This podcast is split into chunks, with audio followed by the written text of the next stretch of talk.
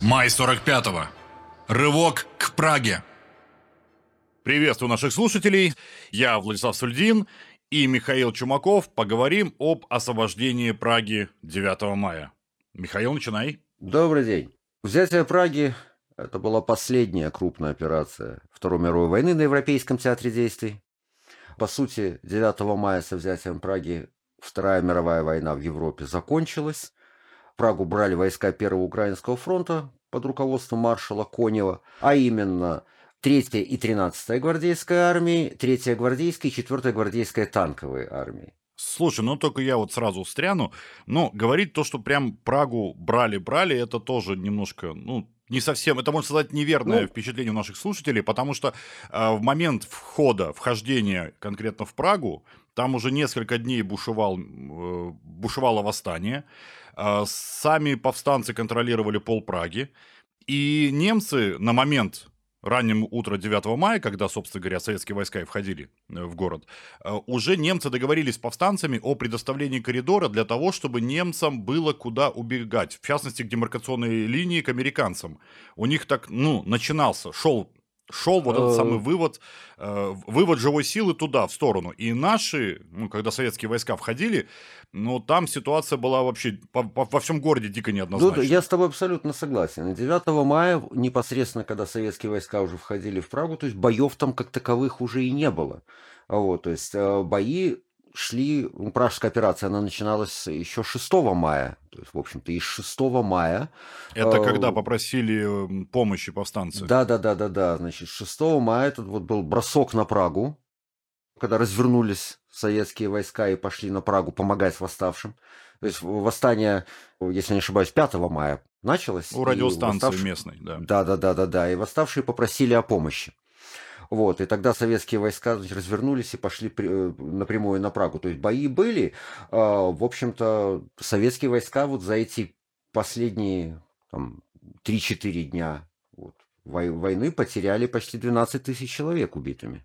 Безвозвратных потерь было. Немцы потеряли, правда, гораздо больше. Где-то раза в три, наверное, а то и в четыре, то есть более 40 тысяч погибших было у немцев.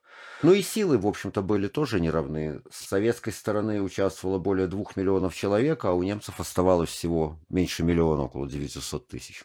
Поэтому, ну, собственно, ну, там, си- там объективно... ситуация была понятна с самого начала, что Прагу немцы не удержат, но тем не менее, вот как последний оплот, скажем, гитлеровский, то есть это, в общем-то, была значимая такая. Ну, объективно, операция. объективно они в тот, в тот момент, в тот момент, они уже, э, они из нее бежали. Они организованно пытались отступать из этой самой, из Праги в сторону демаркационной линии. И на самом деле я видел такие потрясающие в какой-то, не знаю, в каком-то гротеске фотографии, когда а, вот улица Праги, идут, э, кажется, три четверки, 85-е, Э, заваленные цветами, там солдатам тянут что-то попить, которые сидят на броне, женщины там тянутся тоже к бойцам, а за угол видно, как убегает Хюммель.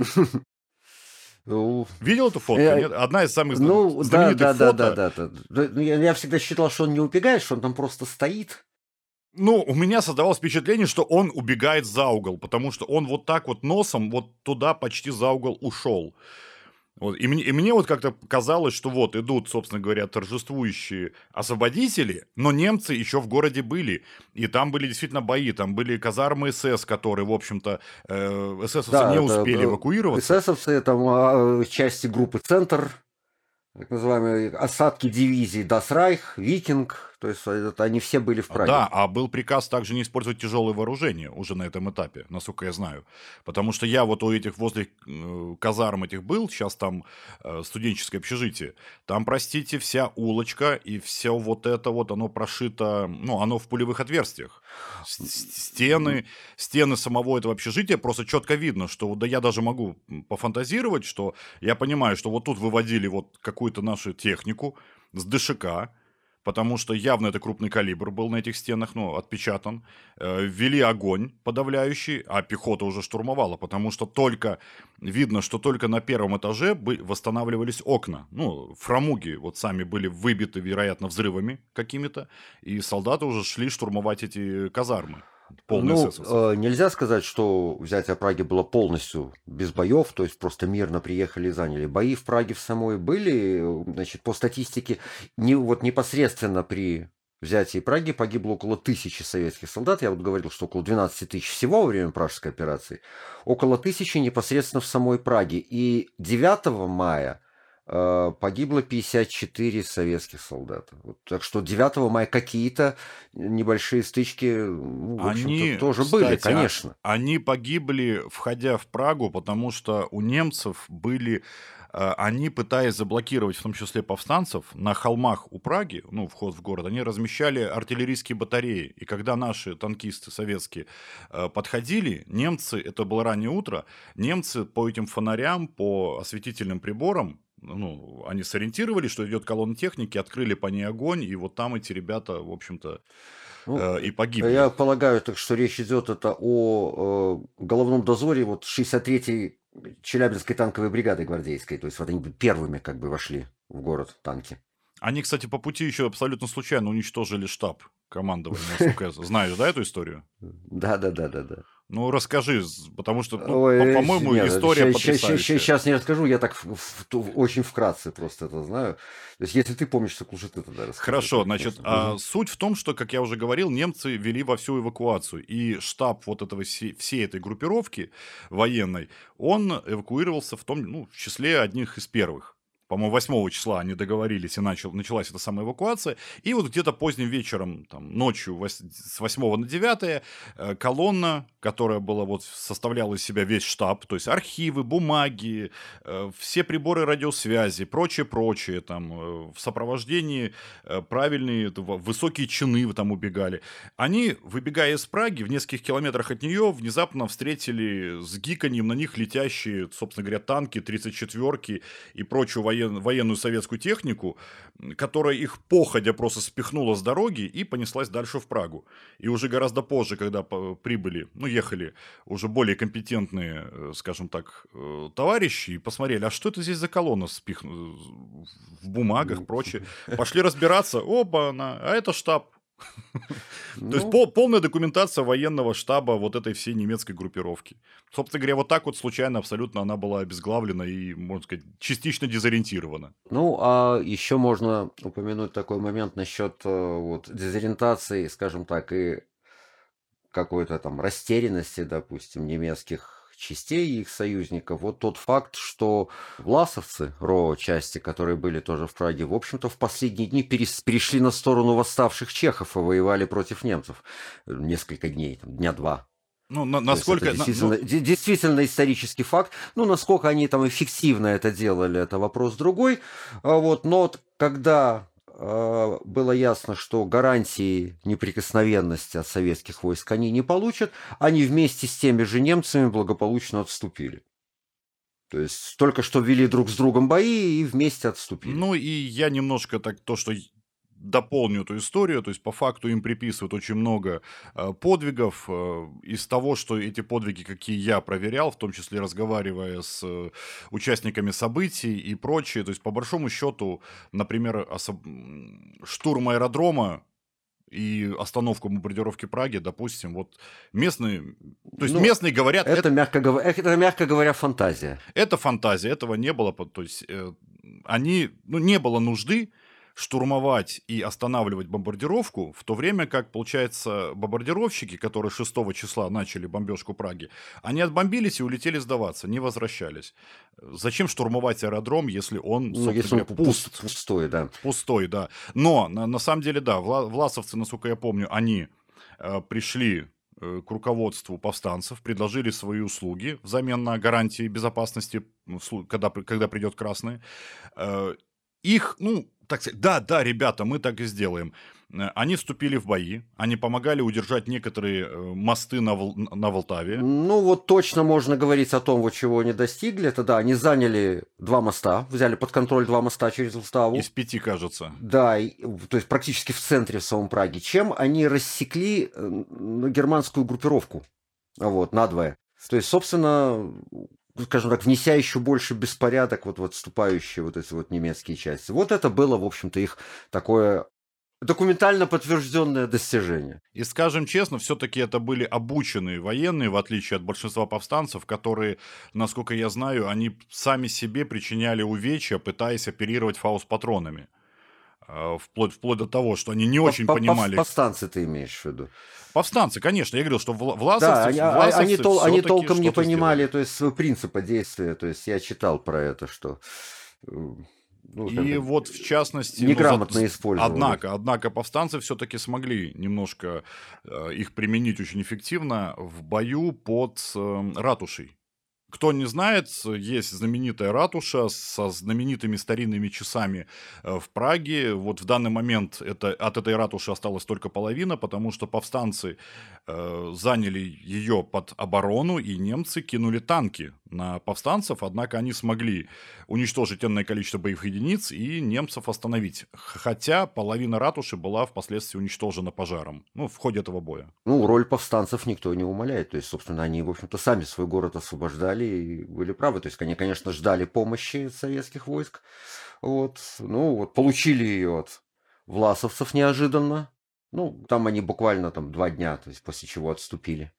Ну, еще также они отступили. Одна из причин, по которой я слышал, они отступили, по факту, э, так как их распределяли не большими подразделениями, а небольшими, небольшими группками кидали на усиление э, повстанцев, они начали пытаться ассимилироваться с местными, они с ними, то есть бойцы вот этих вот э, РОА пытались подружиться с местными и раствориться в них. Из-за этого вот вся эта первая дивизия начала стремительно таять, и когда привели, провели на второй день вот этих вот э, помощи, э, провели какую-то рекогносцировку, перекличку, выяснилось, что вдруг у нас как-то бойцов, они просто тают.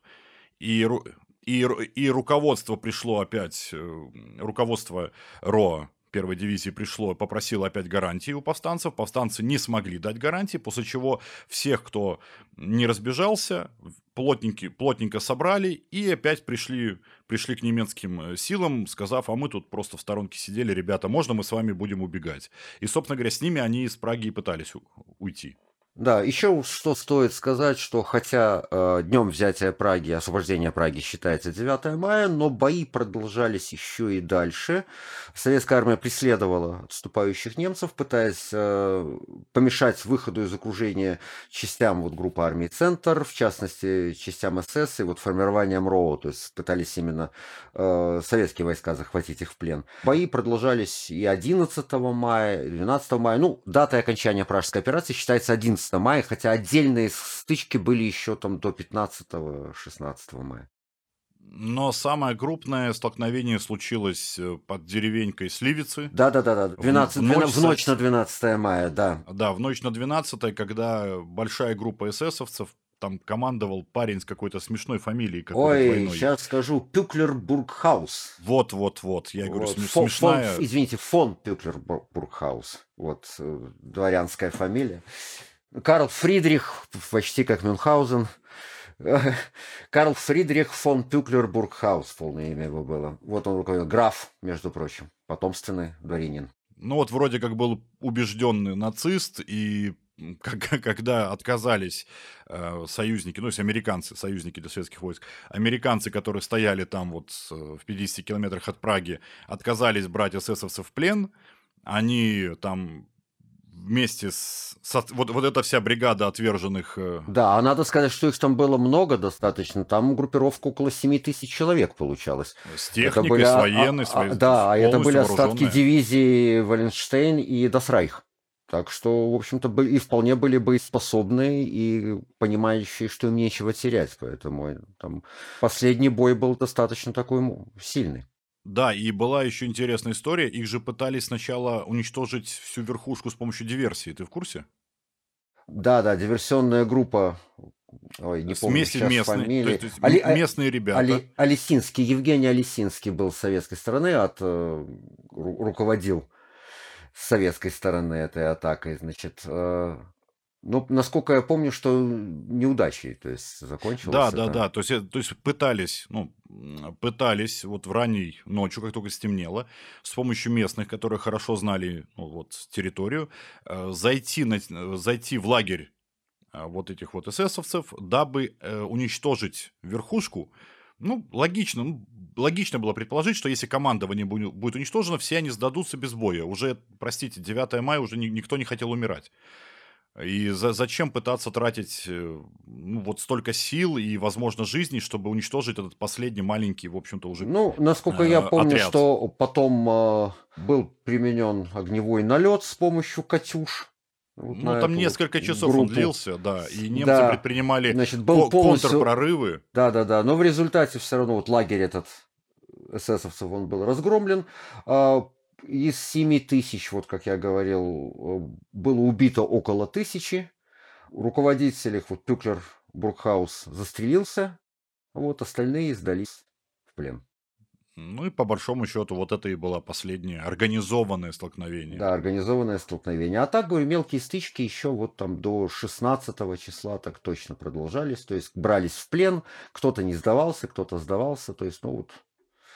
э, Хотя, говорю, днем, последним днем войны и вот днем освобождения Праги считается 9 мая.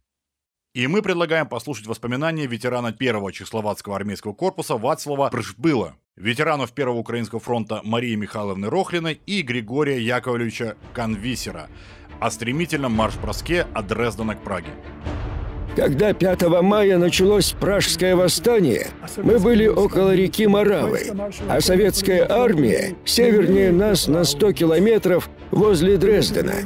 Изначально войска маршала Конева не имели приказа входить в Прагу. Они брали Берлин с юго-запада, а силы Жукова с северо-востока, после чего должны были получить пополнение. Но когда началось восстание, Конев получил приказ стремительно развернуть всю армию и поддержать Прагу. Путь на Прагу тоже был непрост. Немцы все еще оборонялись. Пока армия Конева прорвалась к Праге, погибло много солдат и было уничтожено большое количество танков. После Дрездена мы шли на Берлин, и нас круто повернули на Прагу, потому что Прага запросила помощи. И весь первый украинский фронт, куда входила и наша армия, мы круто повернули на Прагу. Мы шли день и ночь. То, что я запомнил, компас стал врать. А движение по карте. понимаете? А карта не согласуется уже с местностью. Так уже, как говорится, местами наугад, местами по расспросам. Мы шли день и ночь. Спали на ходу. Можно спать на ходу. Причем один идет посередине, двоих ведет по бокам. Они спят, а он не может уснуть. Ну, а так как меня никто не вел, я уснула и свалилась в кювет. Очнулась, солнышко, никого нет. И я пошла. Я пошла в обратную сторону. Потому что навстречу мне вдруг едет на, на Виллисе командир полка, остановил машину. Ты что, уснула? Уснула. Что ж тебя не подобрали? Не знаю. А куда идешь? Догоняют. Так ты же идешь, он говорит, в обратную сторону.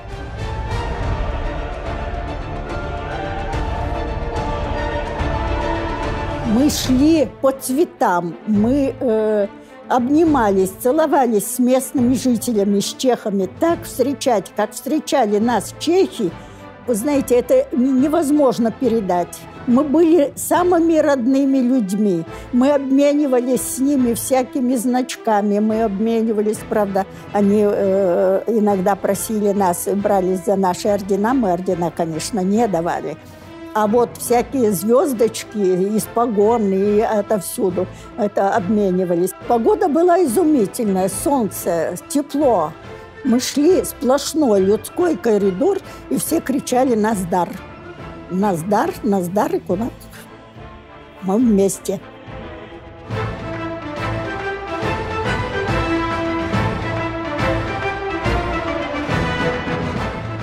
Второй раз уже так не переживешь, даже как мы тогда кричали, плакали, обнимались, целовались, стреляли. Кто из чего мог, все стреляли вверх, выпускали патроны.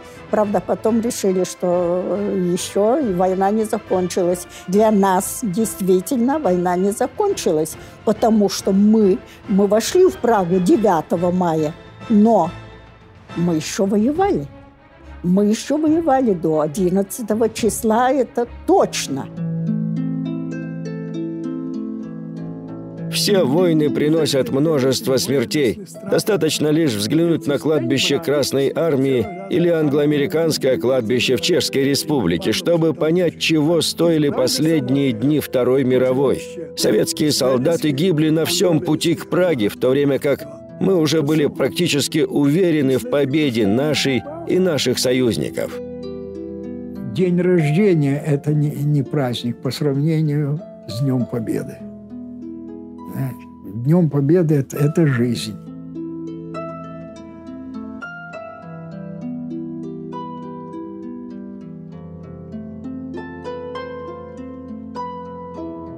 И с вами был Влайза Сульдин и Михаил Чумаков. И на этом мы завершаем цикл подкастов, посвященных событиям мая 1945 года.